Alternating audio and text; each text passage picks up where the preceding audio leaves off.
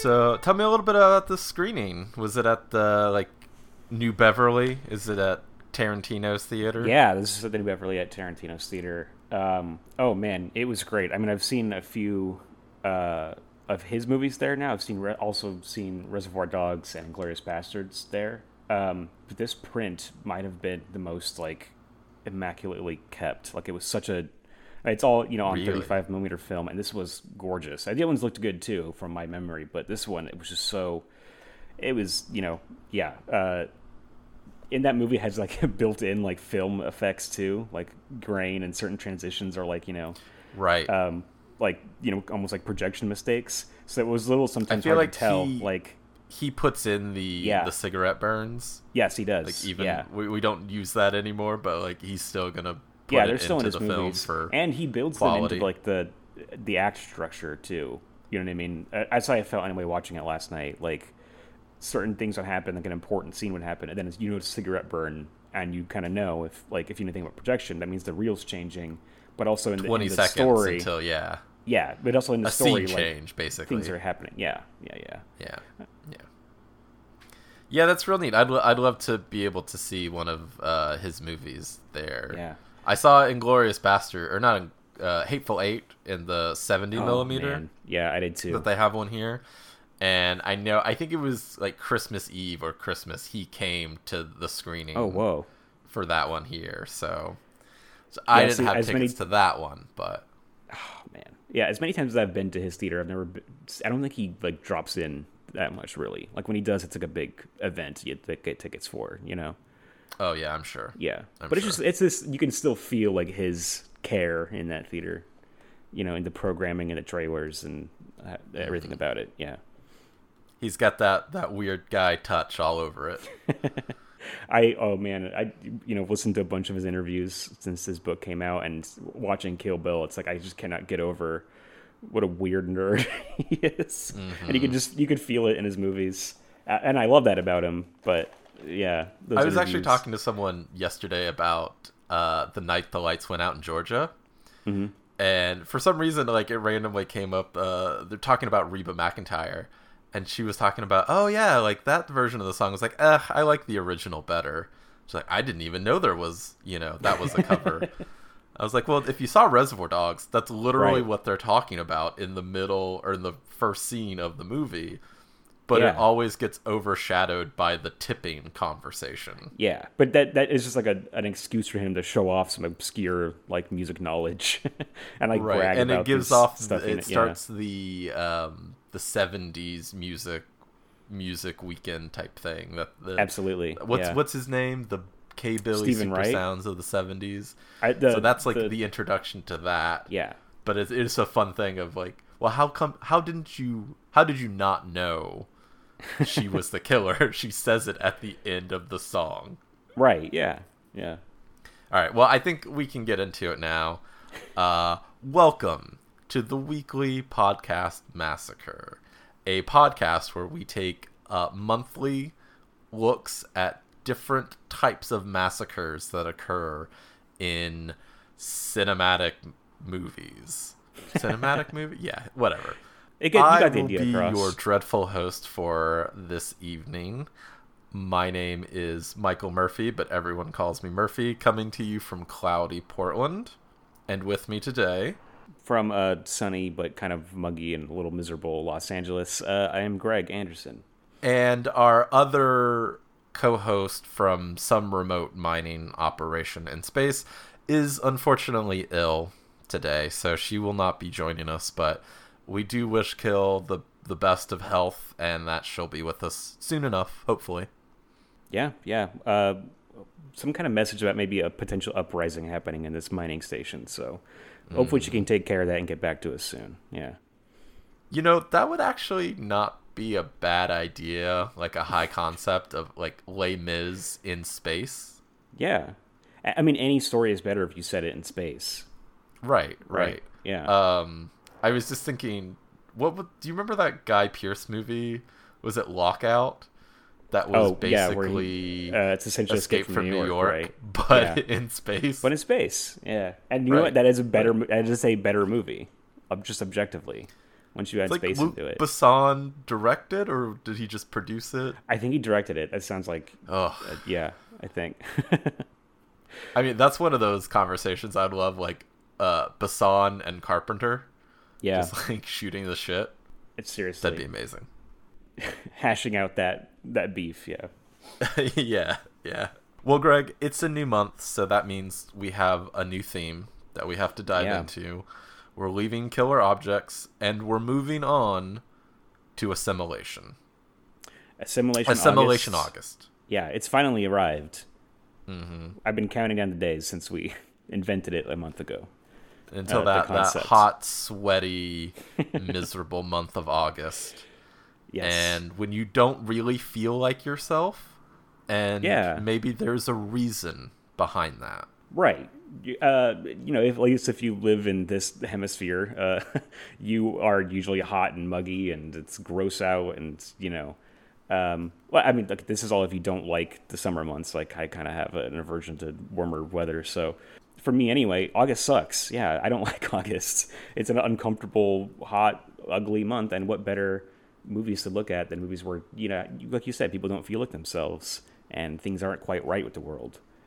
Uh, So this might be a kind of a, a bummer of a month if we're looking at it that way. But uh, I, I swear we'll have we'll have fun talking about these because there's a lot of different kinds of assimilation movies out there, um, Very true. and And so I think uh, that's something that we should we should cover real quick. You know, assimilation has a couple different definitions. Looking on Google right now, uh, number one, the process of taking in and fully understanding information or ideas. We have two, the absorption of digest uh, and digestion of food or nutrients by the body or any biological system. And number three, closer to what we're looking for, the process of becoming similar to something. yeah, So that last one is what our closest. whole idea of it is is that we are human people going about our lives and that there is some outside force that then starts changing us in a way to where we are no longer the same selves we were right.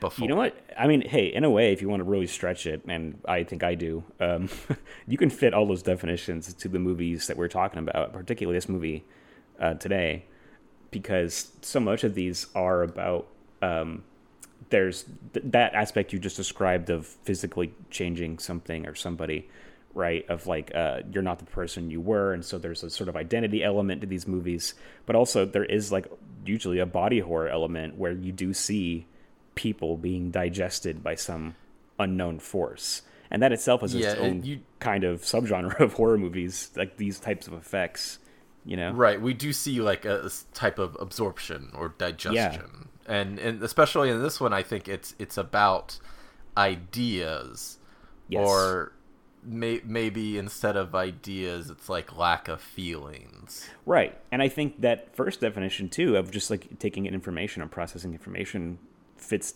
these movies. They often have a very paranoid bent and a. Um, Yes. And a main character who is has having their kind of worldview challenged, their their view of people challenged. Like they're learning things about humanity that they you know didn't know before, and kind of processing information and coming to new conclusions about what they want out of life. I think that's a, a big Having to look of at these things movies. right, Yeah, right it's through like the different prism.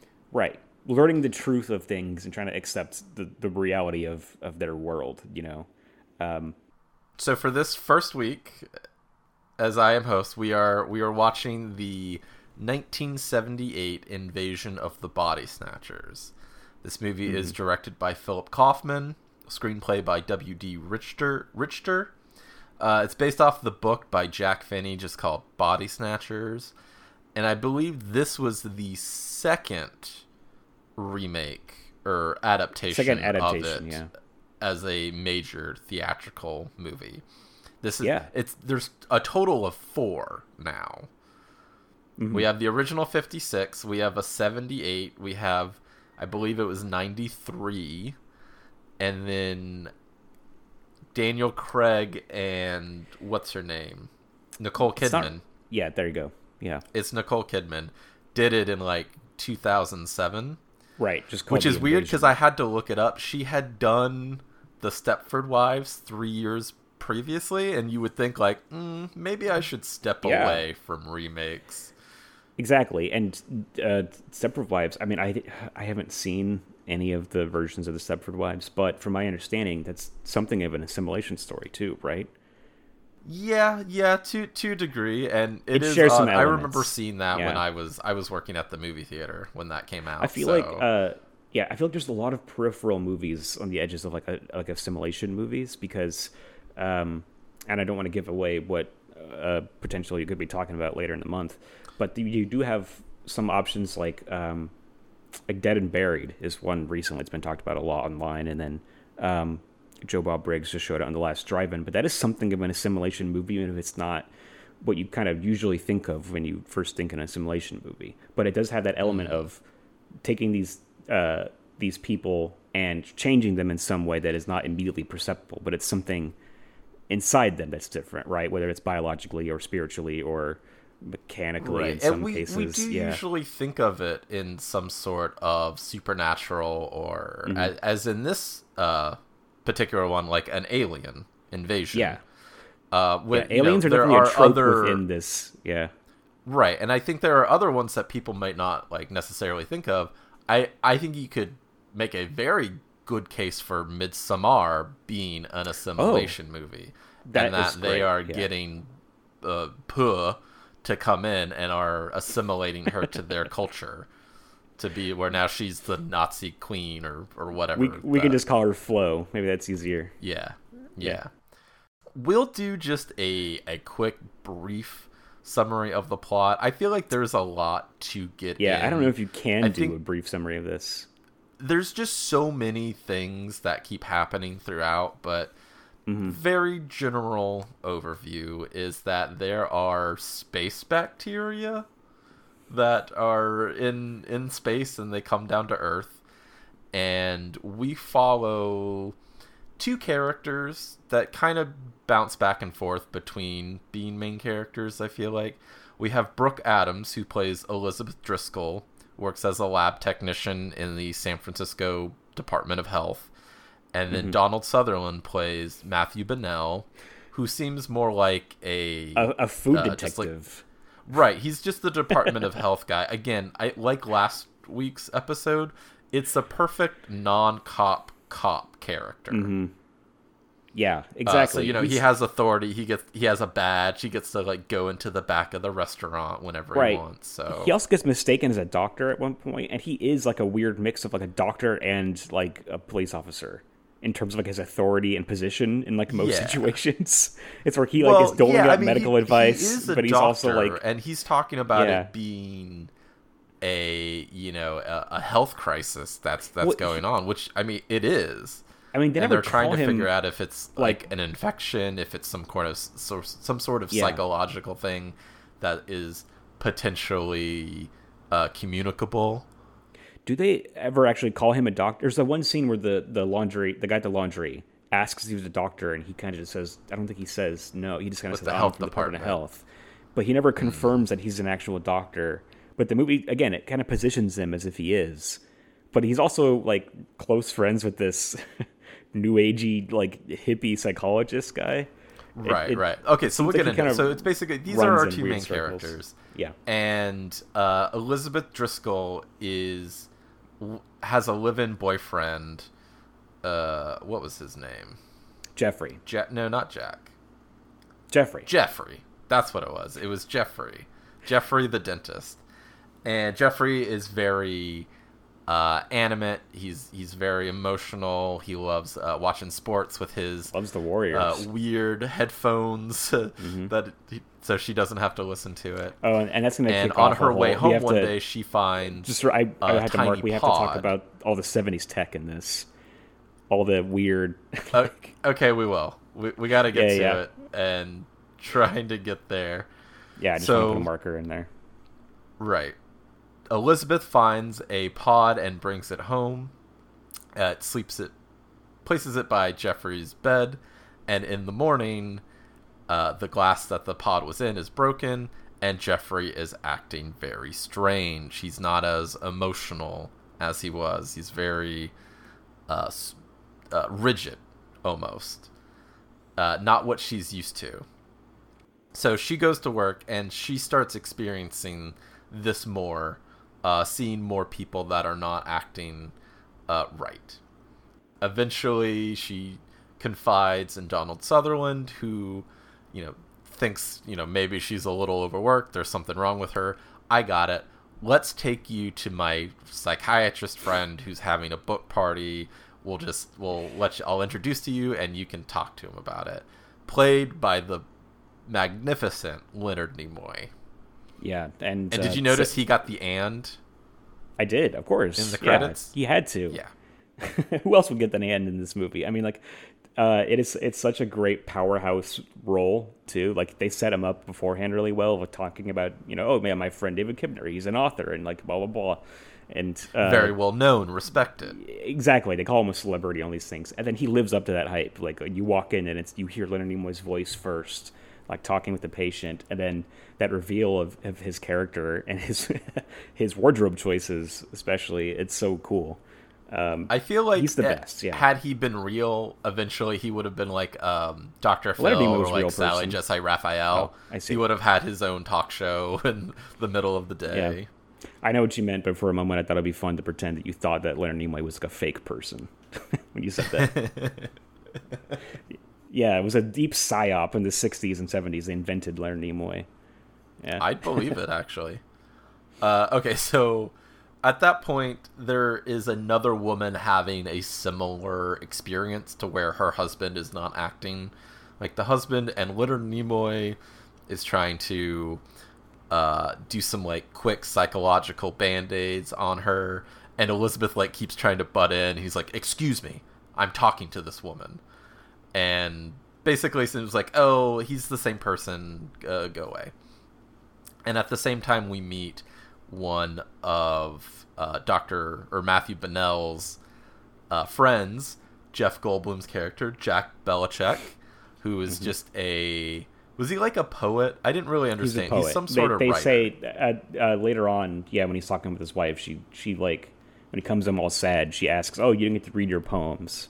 You, So- oh yeah, you didn't get to read yeah. your poetry. Yeah, yeah. So I love how he talks about you know uh, Kibner puts out a book every six months. Sometimes it takes me six months to write a line. uh, he's great in it. Okay, so that so they meet, and they're trying to let Elizabeth, you know, convince Elizabeth that nothing's wrong with Jeff, that it's just stress, that you know it's the same man that she fell in love with, and eventually they Sutherland tells Goldblum, "Oh, just go away, give us some time. We need some space."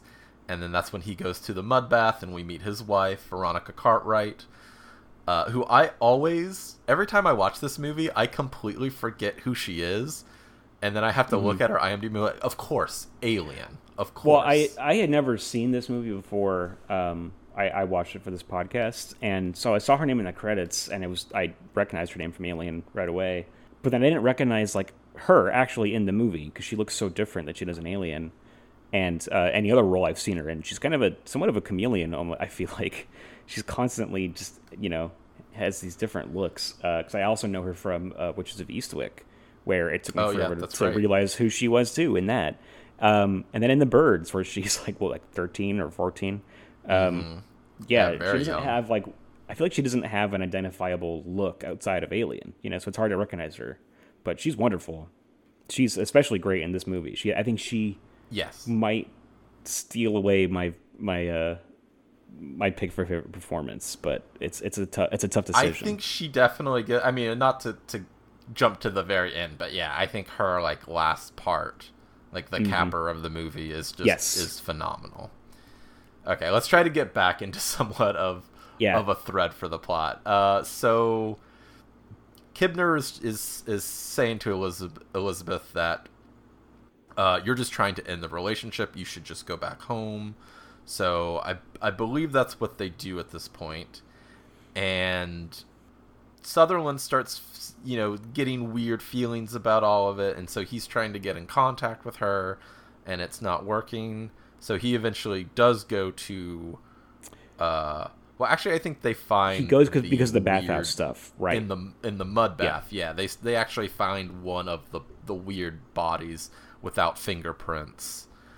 Um, that's a duplicate yeah. of a person, basically. So that's when Sutherland starts really feeling weird. He calls to check on Elizabeth and eventually goes over there and finds her sleeping with the duplicate starting to come together, have more details to it. So he kidnaps her, takes her back to the mud bath, and they get more into it. They call for Kibner again.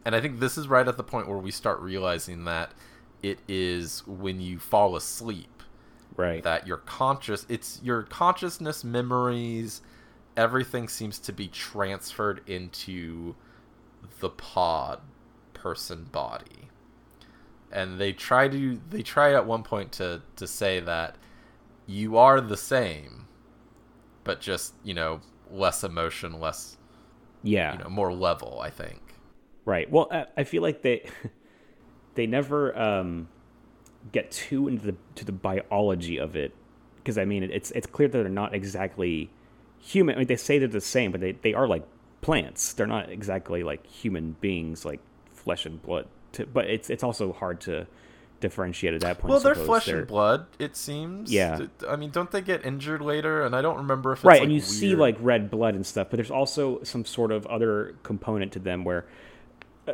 um i mean they have that freaky scream that's definitely not human and uh Mm-hmm. they seem to have some sort of hive mind but it's also kind of spotty like how I they pass information don't along think they have a hive mind. I I think it's if it was a hive mind, Yeah, I don't think that right they would you wouldn't be be able to trick them the way they do trick but them, it's right. also yeah but it's also complicated just because i mean I, I suppose the implication is just that they're you've already taken over so many levels that information has traveled super fast but there are times where there Yeah. is like an unspoken communication between these people where they share glances and you kind of get the sense that there's stuff being communicated so I, I think the movie maybe implies at some point that it could be a hive mind but then it reveals that it's not but for It of kind the of steps that's away from that. I feel like was when they are it. towards the end and they're at the the bus station with all the pods and they're still using like an an intercom to to give directions. so if it was a true yeah, hive that- mind, I yeah. don't think we would need. We, See- we would just use pheromones or something like that. Right. That yeah, that kind of feeds into stuff I want to talk about at that Yeah. point. So yeah, let's let's uh get back through. Okay, so I believe at this point is when they all try to. This is- they go to they go to Uh, Sutherland calls the cops. asleep. Yeah. Yeah, well, Sutherland calls the cops and's like, "Hey, something's weird with Jeff," and they go and they nothing comes of it uh, because Mm-hmm. the police are in on it. And uh, let's see, at at this point, they know something weird's going on, and the four of them, we have Elizabeth, uh, Bennell with Sutherland's character. We've got Goldblum and Veronica Cartwright. Uh, they are trying to stay awake, or they're I guess they're just trying to hide out, and they're doing Right. it at like Bennell's place. And Sutherland goes out and falls asleep on the patio, and that's when they all basically start having the duplication happen. At some point, uh, Veronica Cartwright wakes up and it was like, "Oh God, oh God, it, what's happening?" And you see their duplicates. Sutherland wakes up, they get them all awake, and then Sutherland like bashes the fuck out of all of them, and which is just a gloriously gory scene. Is it? all It's isn't it just his own head? I think it's like it just as they're kind of he kills out. all of them. I think I think well we kind of focus on him bashing Right. his own head in because that's really weird. But he go I think he goes and destroys all of them. Okay. But this is the point where again they they really get into it that uh, if you fall asleep you're you're done for. So Right. they're gonna keep taking speed. Uh, they are eventually captured. Well, okay, so I mean, they, they all run from the house at that point. I think uh, you got Jack and Nancy sort of run off on their own. Jack goes off to distract them to allow Matthew and Elizabeth to escape, and Nancy follows him.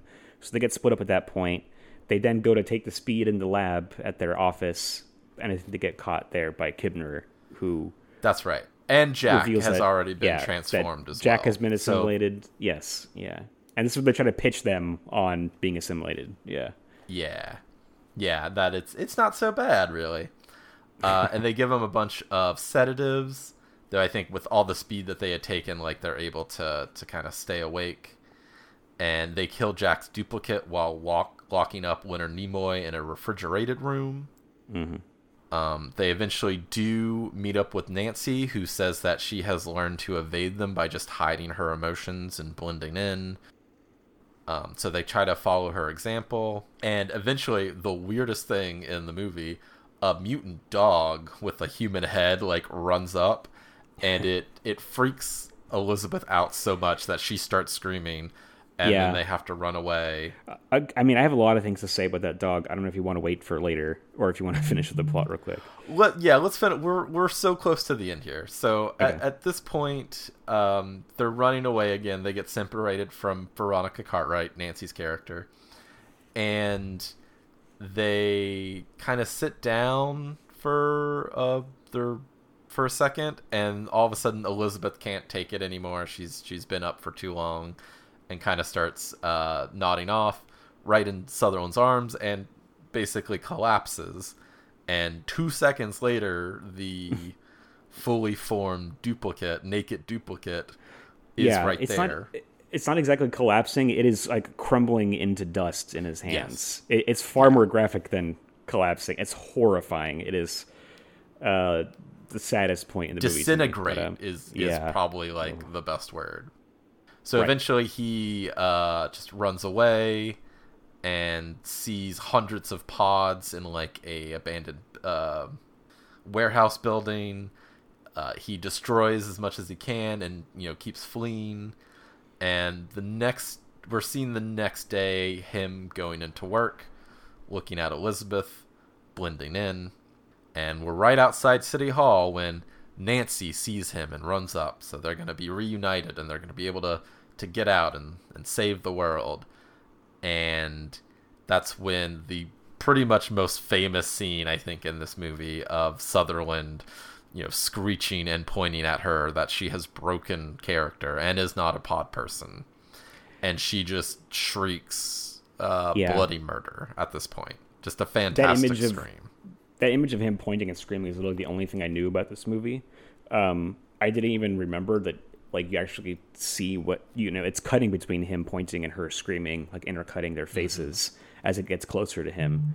Um, but I only ever knew about that image of him pointing and screaming. It's all I knew about this movie, and so that was a little unfortunate only knowing that the entire time because I have to imagine that twist, seeing it in the day, was just uh, sure. crushingly crushingly effective like such i mean it Not still being is watching yeah, it now for it. yeah it still is watching it now because you don't see his moment of assimilation but to not have that knowledge at all you know because i kind of knew okay i think this is the moment coming up here literally all i knew about this movie was that image of him screaming and then leonard nimoy wears weird gloves those are the two things i knew about this remake Yeah, we can get into that real quick. Like I I swear I spent 30 minutes on Google trying to figure Mm-hmm. out the optimum search words to figure like what do you call that thing?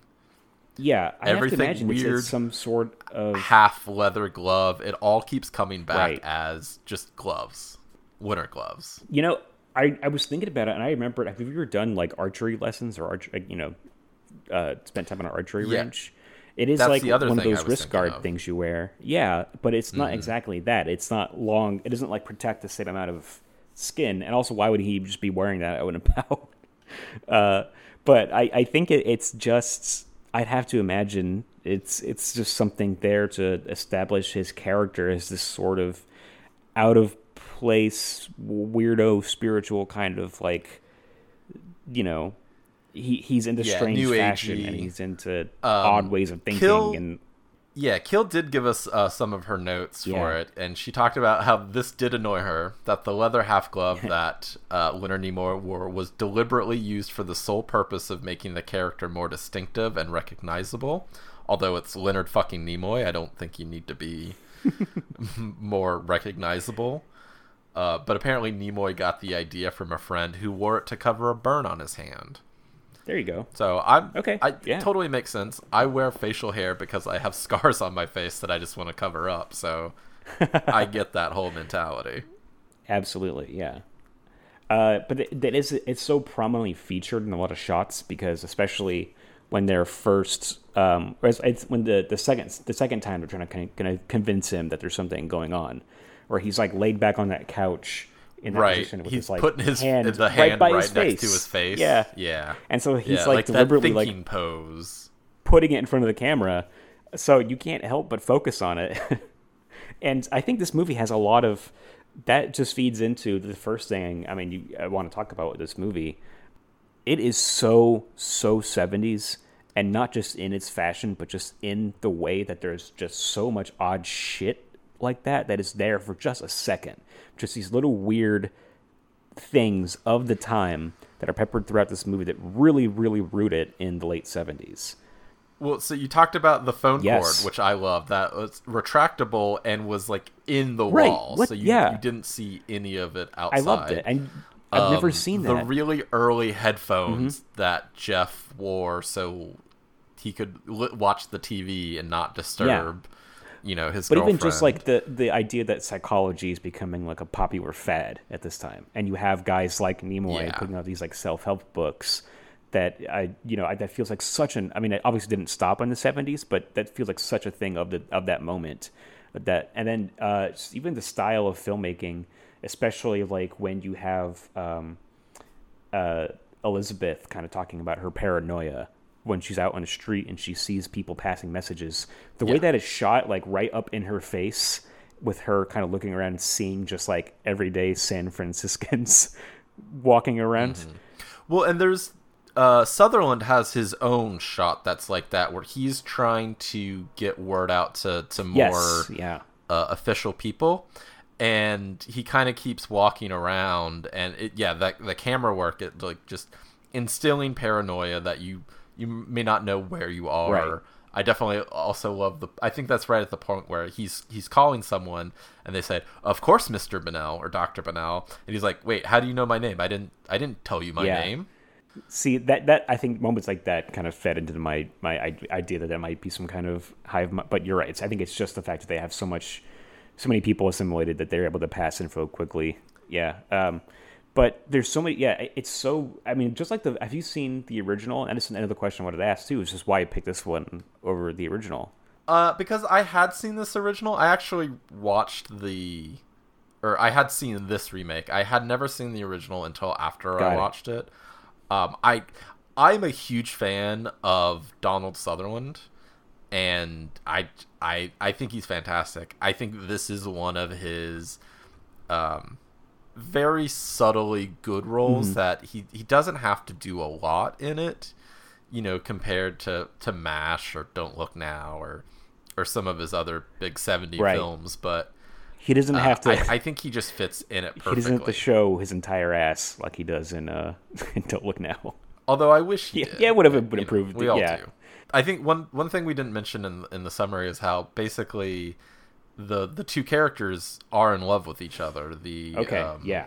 I mean, you know donald sutherland and brooke I think there's a lot to read and, into. and that's part of it is that they are you know he's married to his job she is in a relationship with jeffrey but it's just one of those things like the way they look at each other yeah. and you can also tell that you know they're in love with their job they love what they do the first scene that we meet you know sutherland in is he's going into a restaurant takes out something from the soup and they do a whole turd season caper season bit about what's in the soup where it ends with sutherland being like well if it's a caper you'll eat it right. right, Even before that, they had this awesome moment of actually introducing him. The first shot you do see of him is through the the peephole on the door. So his face is kind of like distorted and weird, like peering into the thing. And that's a motif of. There's a couple of, of That's really right. awesome mirror shots on this. There's that one great one later when um, it's sort of the introduction of Jeff Goldblum when he's standing behind Donald Sutherland on the phone, and his face is reflected in, in like the wall, and he's like all tall and distorted, Mm-hmm. but he's kind of looking sort of at camera, but he's like yelling, and he's he's.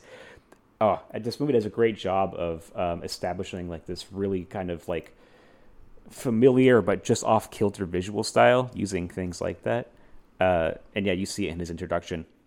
I, I also love just the uh, all the the sh- beautiful shots of San Francisco that we get, which like I if I could pick a time and place to be, you know, Right. San Francisco in the the late mid '70s would just be fantastic. Yeah, so apparently that was like a big sticking point for uh, what is his name? Kaufman that directed this? Philip Kaufman. Yeah, um, yeah, he was from I think, or at least lived in San Francisco, and when it, this opportunity came up to direct this, he was really like adamant that the city was very important to all of it. And uh, I mean, you know how New York is sometimes a character in movies. Have you ever heard this? Sure. Yeah. Um, I'm, I'm the first person to ever think of this and say that, but uh, It's like you've got mail. It ba- like it is a character.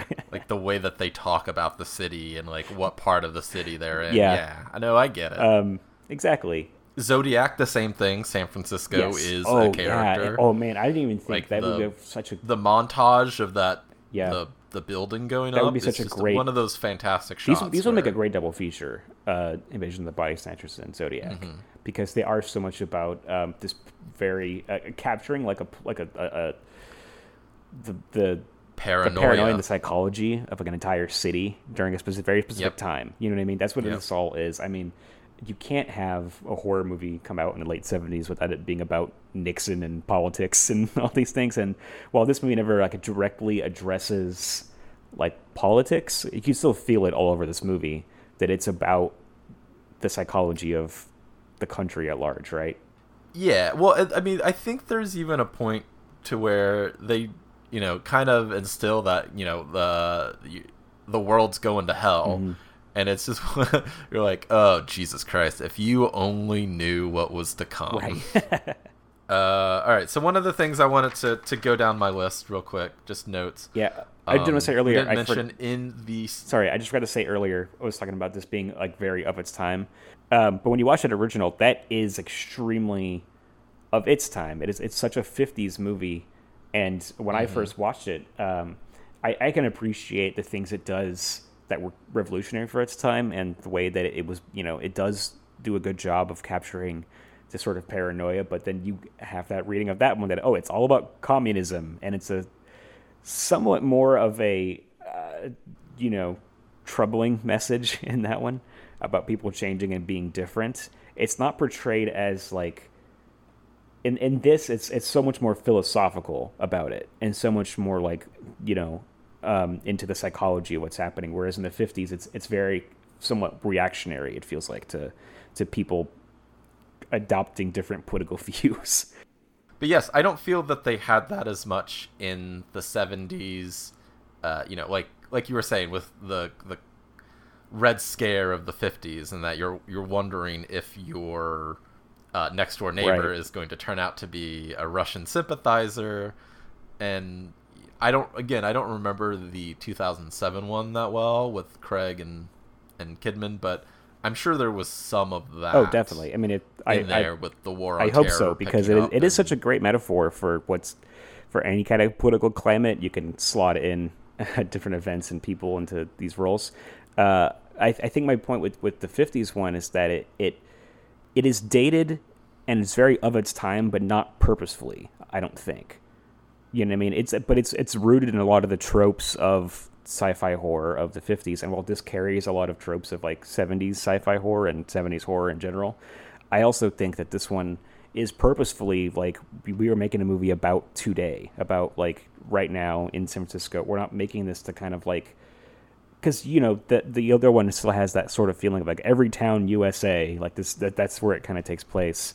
Although I think it also takes place in southern in California, uh, just a little more south. So I, I just I find this one and its decisions to like really highlight the technology of the time and highlight the, styles and weird fashions. It, it's all purposeful and and, and directed. Um, Right. It's it's the modern take. Well, I guess this is something I wanted to talk about. Uh, we can come back to, to notes and other things later, Yeah. but uh, I mean, you really made me think about it. It's you know we have just went through a very insane thing uh, in the world, Right. uh, a, a huge a global pandemic that has touched almost every single person's lives do you think we would have gone through the same thing had we all been pod people? Do you think that there would have been a certain section of our communities, of our populations, that would have been like, you know what? I'm not going to wear a mask or I'm not going to take a vaccine. As soon as the news, But if everyone was logical, less emotional, I thought about this. Okay, so you, you're you're saying if the pandemic had happened to pod people, that if if the pod people took over from 1978 Uh-huh. and then they and then they had to face the we pandemic. would not have had 2011. we would not have had a pandemic. Yeah, The global economy probably would not have collapsed multiple, multiple times. right. I mean that. I'm sure a certain person would not have been president. Yeah, you look at it in the long run, and I guess it is probably better off for. Uh, I mean that's the that's the whole thing about this movie too, right? It's like I mean, hey Murph, you may have are you have you been potted? Is that why you're pitching this to me right now, trying to convince me that we're better off as pod people? That could be it. I'm Oh, taking a very logical approach to, to, to being less emotional. But that's the thing. I lo- I am very emotional. I I get loud. I I'm happy. I'm sad, and I don't know if I would trade that for having everybody else not be, Man. you know, fucking morons when that when it comes to it at some points. Right. Yeah. This movie. Yeah. What?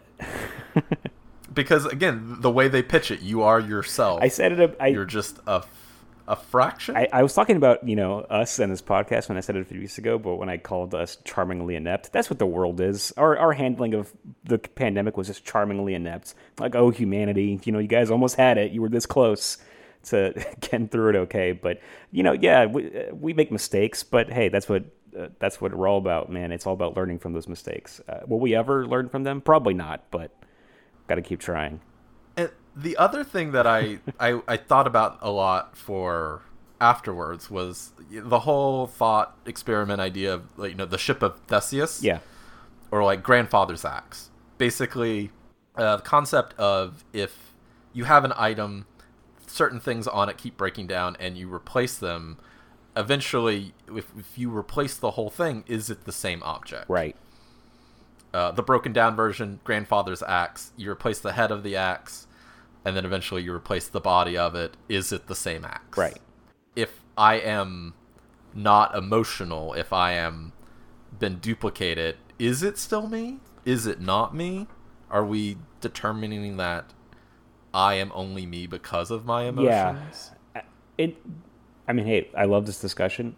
I, in the context of this movie, it seems like they they do try to kind of bring in that that aspect of it of like you know they even talk about how like uh they have the same scars and the same memories and the same you know everything about them is the same and it is just the, that suppression of emotion and yet they're complete different people Right. so it's like yeah are i- am I not just a collection of my memories? Does it also mean I have to be emotional to be Murphy? There's a lot to think about in this Yeah. movie. I think it, it generates a lot of thought.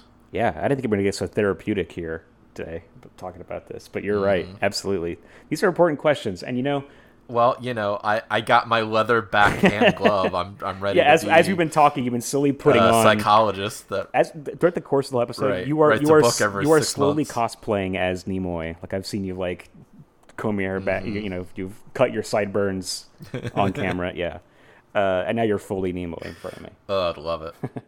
You know, it is funny that um, we talk about we're talking about suppressing emotions and that whole aspect of it. That whole speech too about like that part of the movie where they're talking about suppressing emotions and being logical.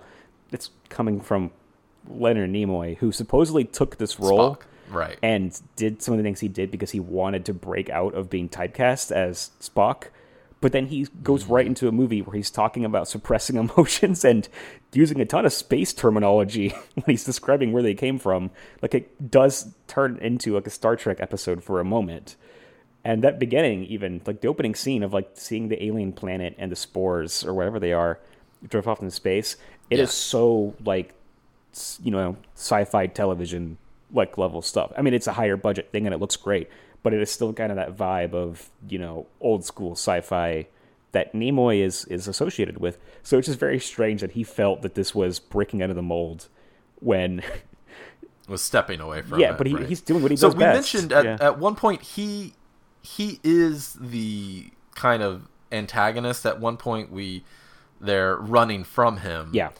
uh, we never really get a good idea of when he does become a, a a pod person. You know, we would like to think that that first night, that when he's first told that he is he is human, Right. um he's convincing that woman that you know you just you just you're just trying to leave your husband. It's not different. He has that moment where he does get kind of emotional and yells at jack like trigger something with elizabeth. Like he's trying to like basically grabs him by the lapels just to give her like something like how did that make you feel? Oh man, that so we all we will all revolve or resort to like um a dampened version of ourselves when we don't want to have to face what's happening. And that's just what's what jeff is doing right now. And you are projecting something on like that's his logical explanation of it which seems real and that it is himself. That whole scene where he like yells at Jack and then turns to, to Elizabeth and is like, "How does this make?" I, that triggered so much like anxiety in me. That whole thing of him telling her like, "Oh, you wanted to withdraw and you wanted to pretend it wasn't happening." It's like, I- don't fucking no, I can't say that for sure. I was just scared in that moment. Like, I wasn't processing all of that in the three seconds between you yelling at him and telling me like, "Oh, you were shocked and withdrawn," and it's like, I don't know, was I? Like, I things are happening so fast here.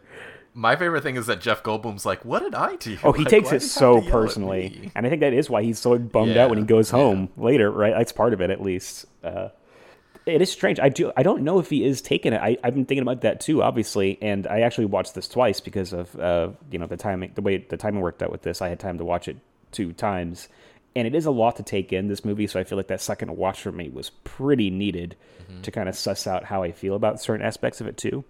Um, but uh, rewatching it, I was looking for, for an hour and 55 like it is it is packed with like yeah, scenes changing plot points Here's addition, yeah. I think so I think it's a little bit front loaded with those things. I think the first hour of this movie is spectacular, and I think there's some things we can talk about later with like the more kind of um, like action heavy back half, uh, where it becomes more of a straight remake of of the '50s version. Um, in a way, like it kind of hits a lot of the same plot points as that one does. But uh, so but I, I, I was thinking about it with, with that scene, and but and he is a lot more animated in that scene than he is later, and it's clear that these creatures they have some ability to, to mimic human emotion when they really really need to, like um, when Jeffrey is first kind of rushing out to work that first night he's been assimilated, he's kind of putting on this air of like, oh, I'm tired and overworked and stressed, and you know it's not as robotic as he sometimes is, so they they can sort of replicate human emotion, but but Nimoy in that first scene that he's in is so in everybody's face, constantly moving his hands.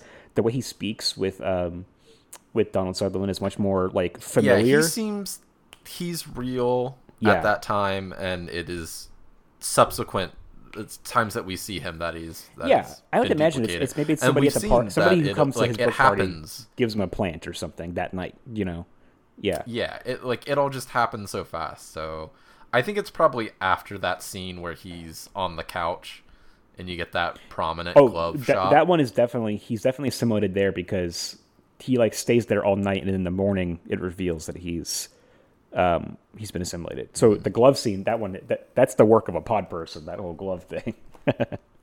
Yeah, I just okay. I want to go through a couple other things we got on the notes. Um, there's a great scene where the Kevin McCarthy, the original star from the 1950s version, is running through the streets with people chasing him, and he comes upon um, Sutherland's car with Elizabeth in it as well, and he's basically yelling, saying, "You know, they're coming. It's happening." it's his lines from and the then original. runs right? off. Right. We we turn the corner and we see that he has been run over by a car, and there are just people Okay, staring. I, hold- real quick, I got because we got to break this down a little more because I think this scene is a great. So this guy Philip Kaufman, correct me if I'm wrong, but kind of looking at his IMDb, he's not like normally a horror director. Like he doesn't do just horror. He's got a wide range of like genres that he worked in, and I can kind of tell in this movie because he he does things so differently compared to how a lot of other filmmakers shoot horror, and um, he so this one for example like i feel like in the 70s or the 70s and 80s where you have the ability to show violence and gore on screen. You could easily like have a car hit a mannequin and show this grisly kind of accident. But the way he does it, again, almost kind of documentary like, where you have the, him, the guy runs off around the corner, you can't see him. You see the car pass through the intersection, and you just hear the sound of him, of the impact, and it is so visceral because you're right there with Donald Sutherland and um, and Brooke Adams as they hear it and react to it in real time. It's like you're witnessing people witness a real accident. It's it's horrifying. Yeah. Right. So sorry, I just wanted to and break to down have everyone yeah. still there being like completely still Yes. no one's no one's reacting to it like it, giving sutherland some kind of eerie vibe that like this isn't right this shouldn't be the way it's ha- it is Just the way that camera stays inside the car for Um, that whole scene. like, it- yeah.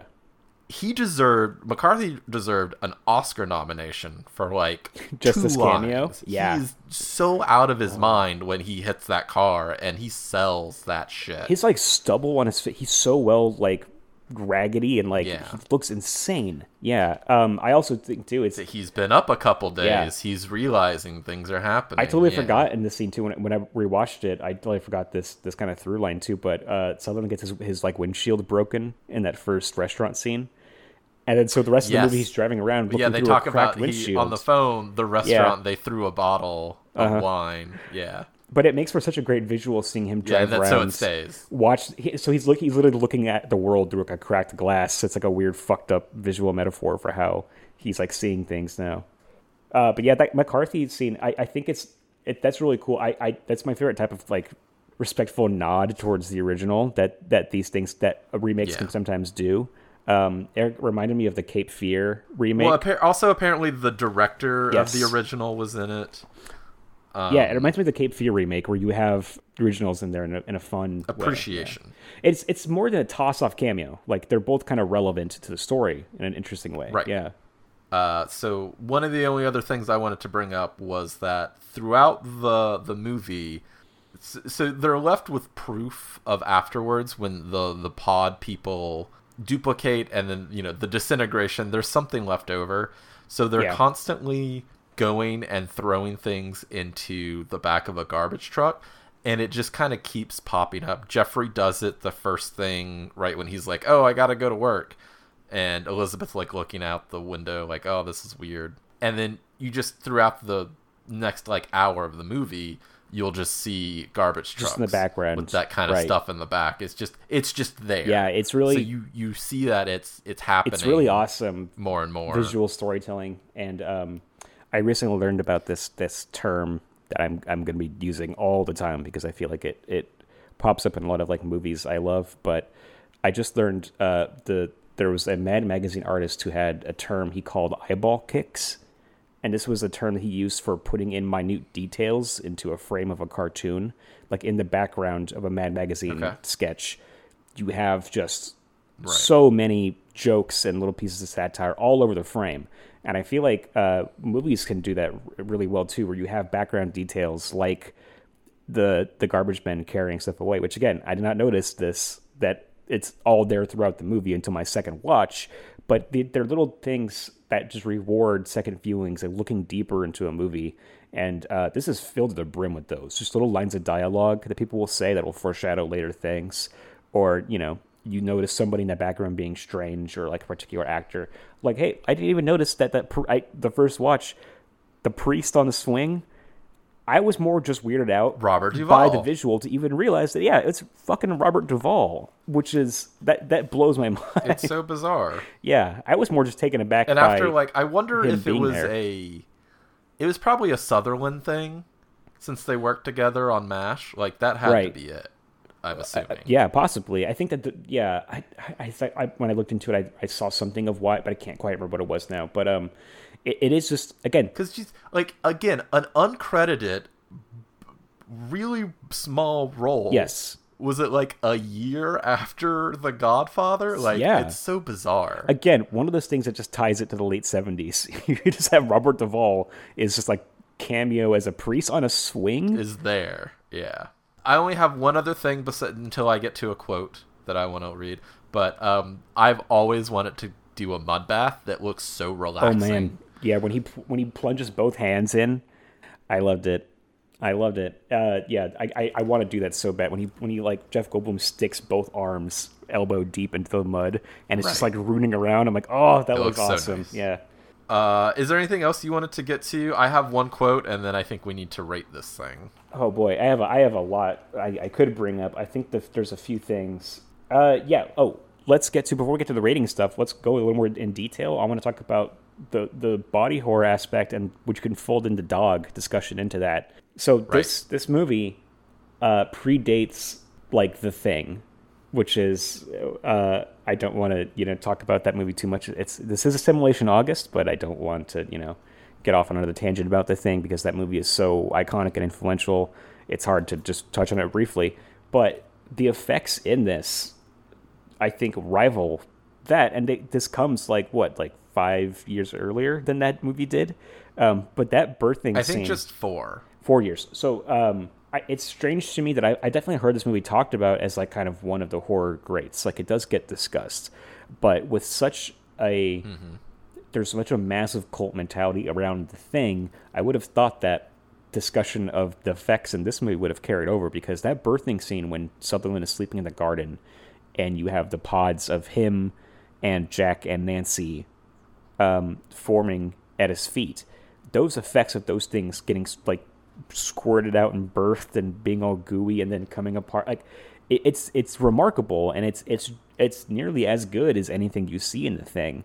I think it has uh, more cutaways Yeah. than the thing. The thing has a, a bit more uh, fluidity to, to the shots and That's the effects. Yeah, I will And say. feel like yeah, overall, of course, I think the thing is more impressive. Yeah, but I I think the thing is more impressive. it, for invasion, they, they they pretty much just keep flashing back and forth between like Donald Sutherland, and then they show Donald Sutherland's duplicate just with like m- more or I guess less and less makeup. yes. Like they just show him very plain, and then they take off a layer. It's Yeah. like oh, he's becoming more like Sutherland, more like Sutherland, more like Sutherland. But yeah, it is, it is fantastic, and I love that the late '70s is the time where the like the blood Yeah.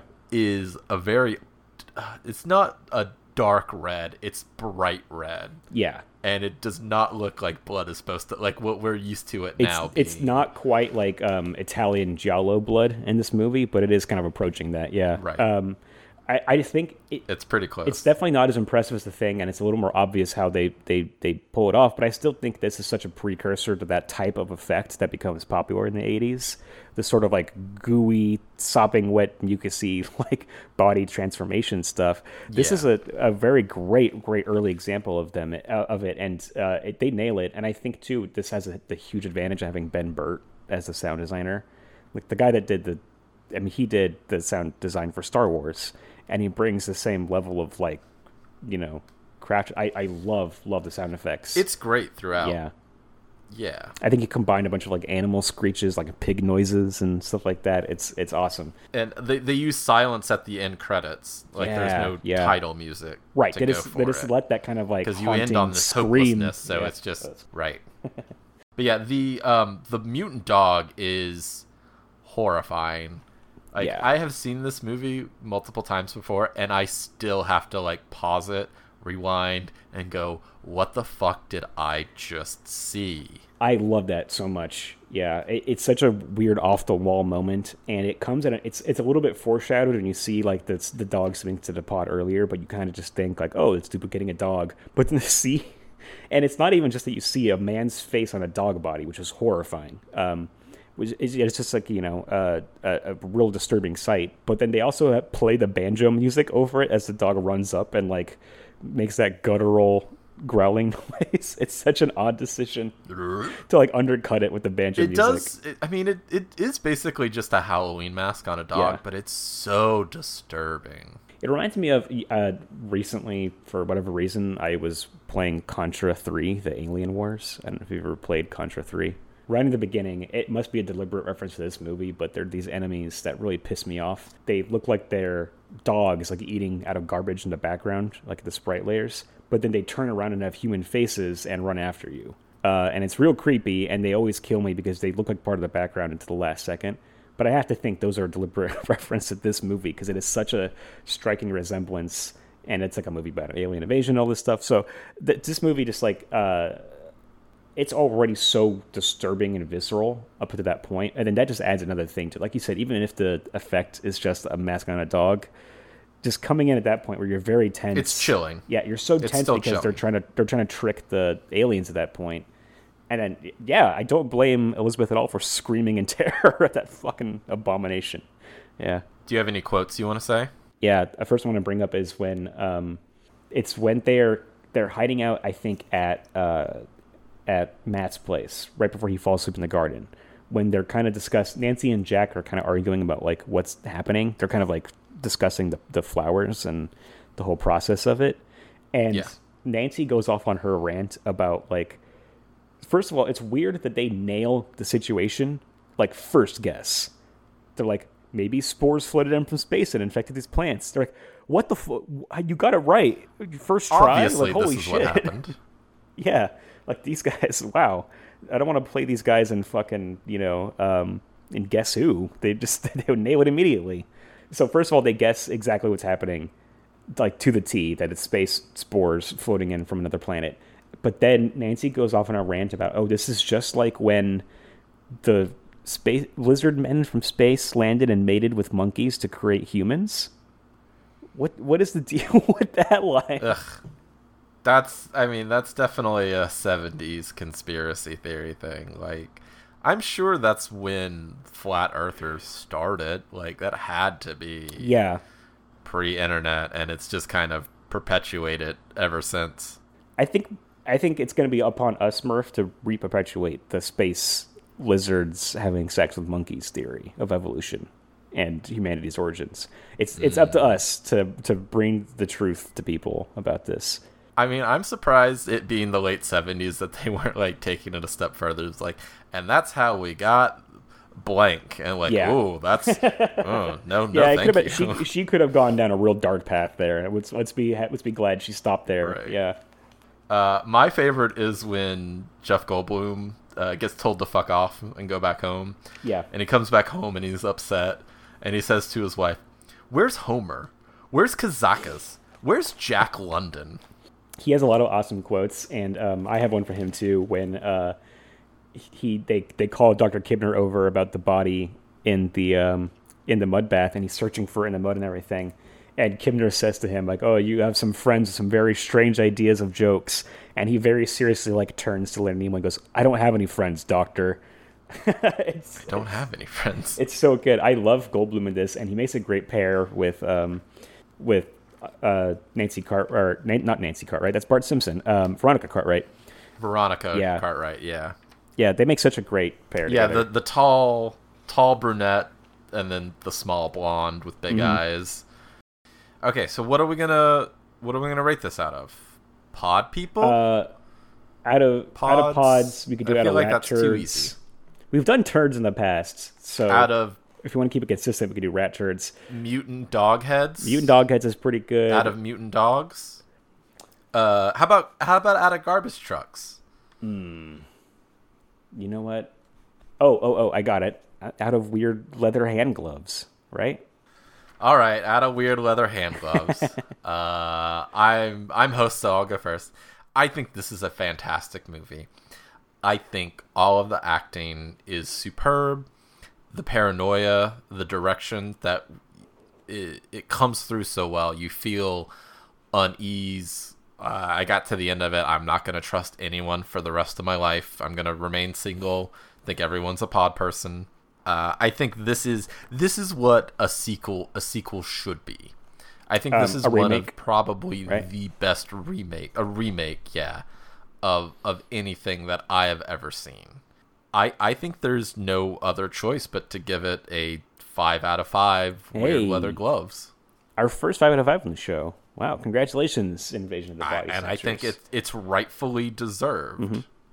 Okay, great. Hey, what a what a spectacular performance! And it's a, it's I mean you nailed it. Uh, it's definitely one of those remakes that it encapsulates everything that made the original special, but also gives it its own flavor and does its own thing.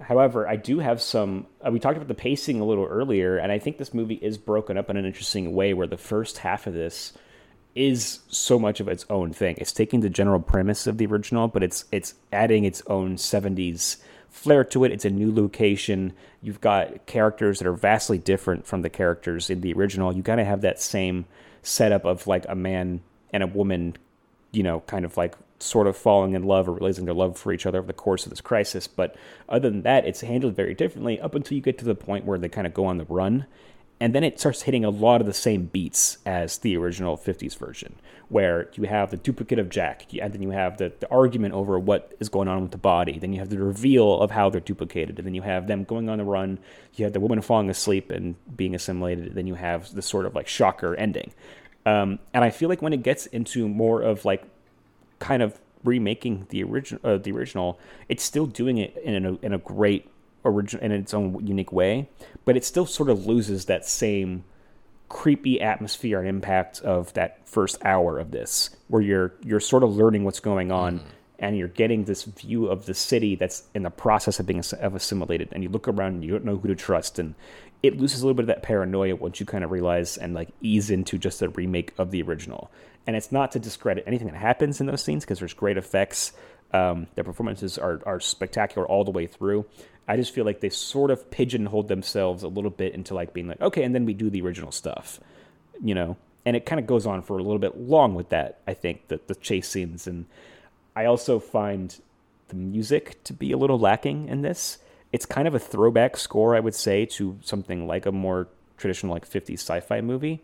So you have a lot of sort of like kind of um, there's there is some great work when you have like the more droning sound effects, the more kind of creepy, you know, like um, atmospheric synth stuff. But then when you have like the the there's there's these kind of songs like blaring horns and kind of this like despondent, almost kind of jazz esque stuff, it's a little lacking for me, and it's not as like exciting as I think as it should be, or as like uh, as fitting the movie.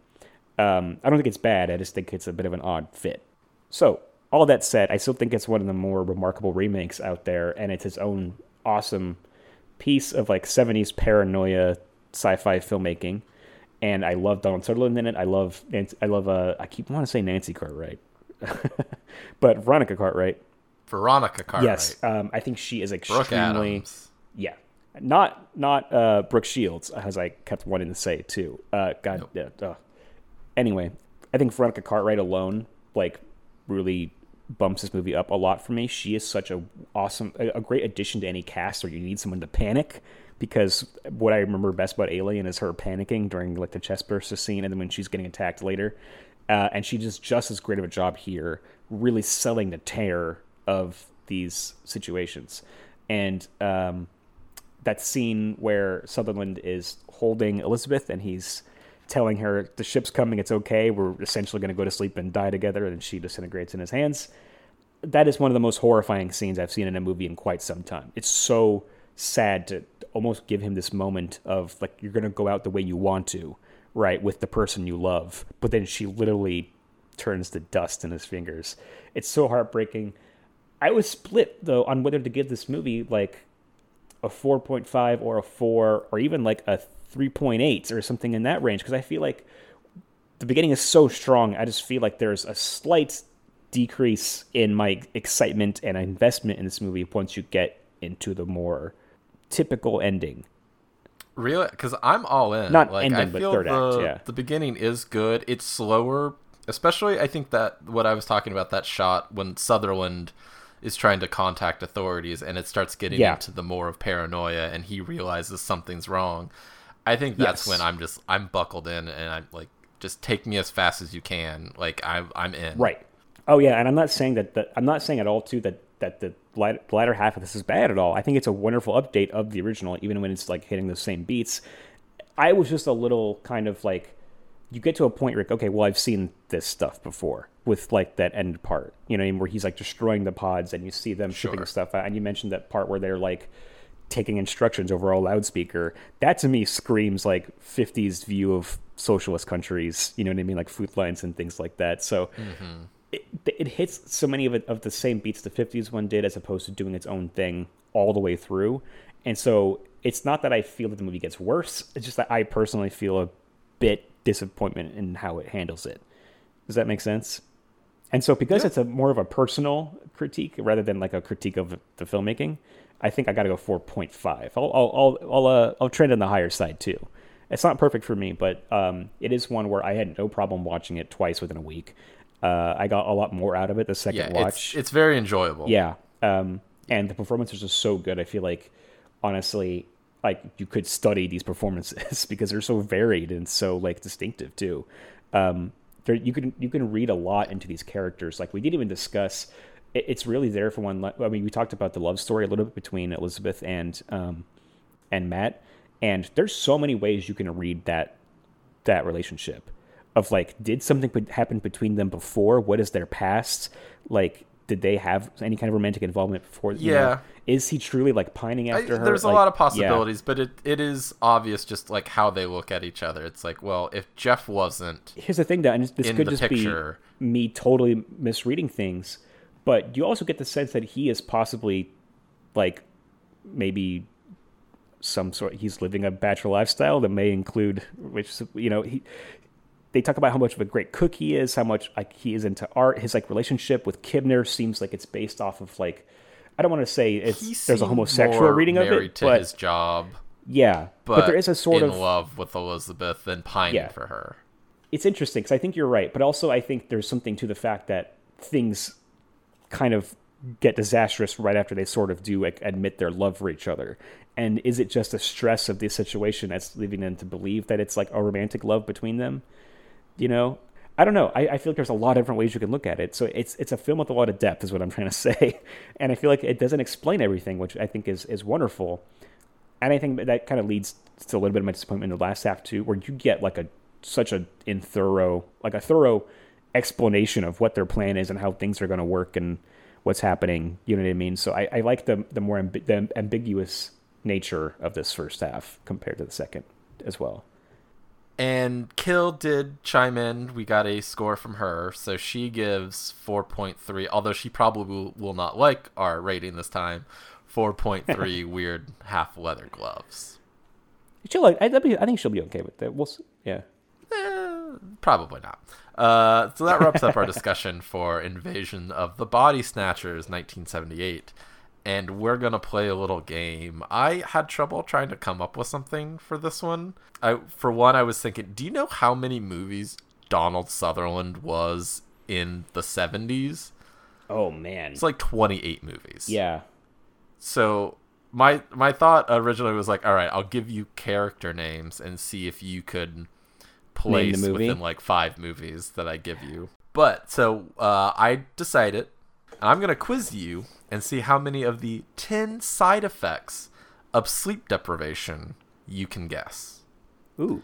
So with this movie, the whole idea of it is you are not going to sleep. To survive, you have to not sleep Right. what happens to you and your body when you don't sleep? Greg, you got any guesses? Yeah. Um. I don't know if it's gonna break it down between auditory and visual, but I'm gonna say hallucinations. Uh, so we one is trouble with thinking and concentration.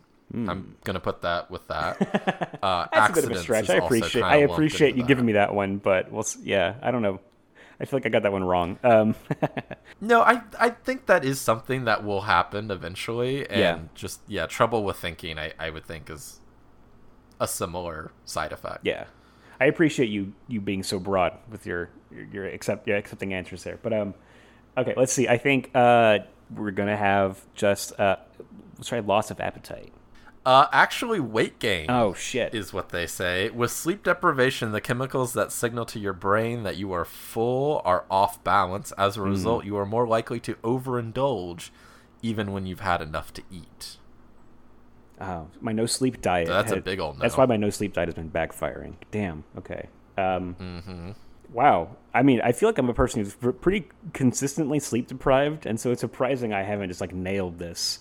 Uh, but let's just say fatigue. Let's go an easy, an easy one. Eh, I mean, like, maybe falls under accidents and the trouble with thinking concentration. So I'm gonna give you a no on that. Oh boy. this is that's wild that you, you can't just say like tiredness, you know, as a side effect. Um, Well, obviously. yeah, yeah. That's why I didn't, I didn't go for it at first. Um, I'm gonna say uh, uh, quick temper. Is that something that you could that me is maybe on there?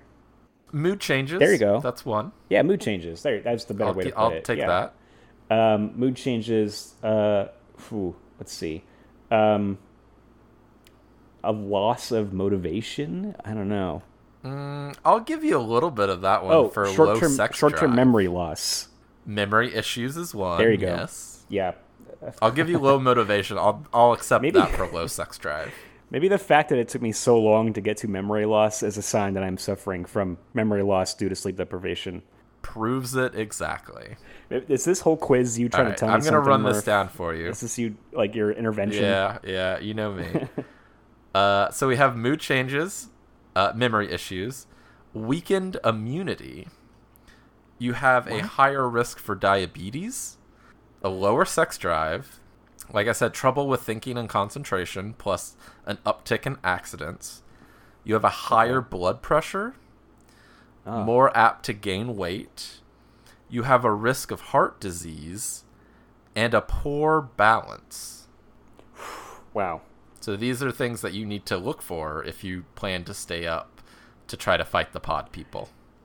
Yeah, I'm gonna have to call and make some appointments right after this discussion.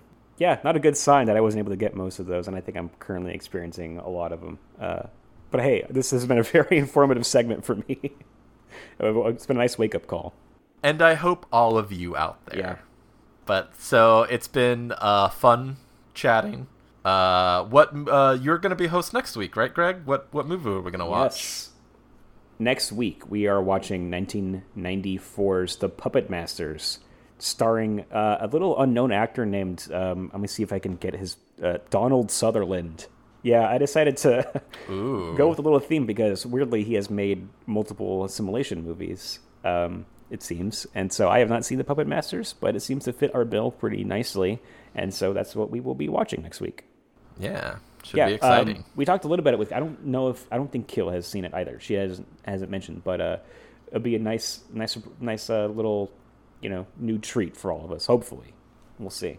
Definitely. And I, I mean, like I said, I love Sutherland, so Yeah. I'm excited to watch it. Yeah, and as another little like, But I think that'll the only other thing I know about it, real quick, is it also stars Keith David, another assimilation movie alumni. So it's the dream team, the assimilation dream team, coming together next week. I love it.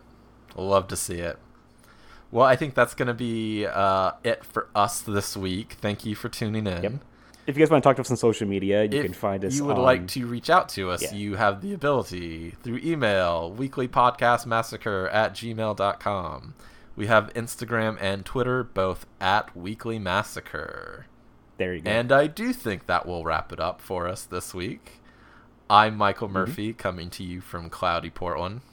Um, and I'm Greg Anderson from Los Angeles. and uh, saying for kill this week. Thank you for listening. Bye.